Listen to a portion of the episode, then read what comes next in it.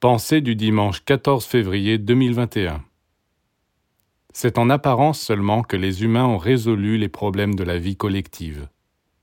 Si extérieurement ils ont formé des nations, organisé des sociétés dont les membres se soutiennent et où tous sont au service de tous et peuvent profiter de tout, intérieurement ils restent isolés, agressifs, hostiles les uns envers les autres tous les progrès qu'ils sont arrivés à réaliser dans la vie matérielle, pratique, dans le domaine de l'organisation et de la technique, ils n'ont pas su les transposer dans le domaine intérieur.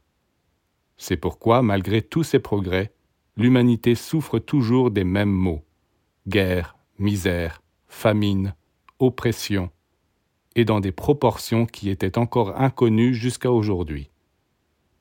Il faut comprendre une fois pour toutes que les véritables améliorations ne se produiront que grâce à un profond changement des mentalités. C'est psychiquement, spirituellement, que les humains doivent se sentir liés pour parvenir à former la seule société véritable, la fraternité universelle intérieure. Lorsque chaque individu s'efforcera d'atteindre la conscience supérieure de l'unité, alors les sociétés, les peuples et les nations commenceront à vivre dans le bonheur et la liberté.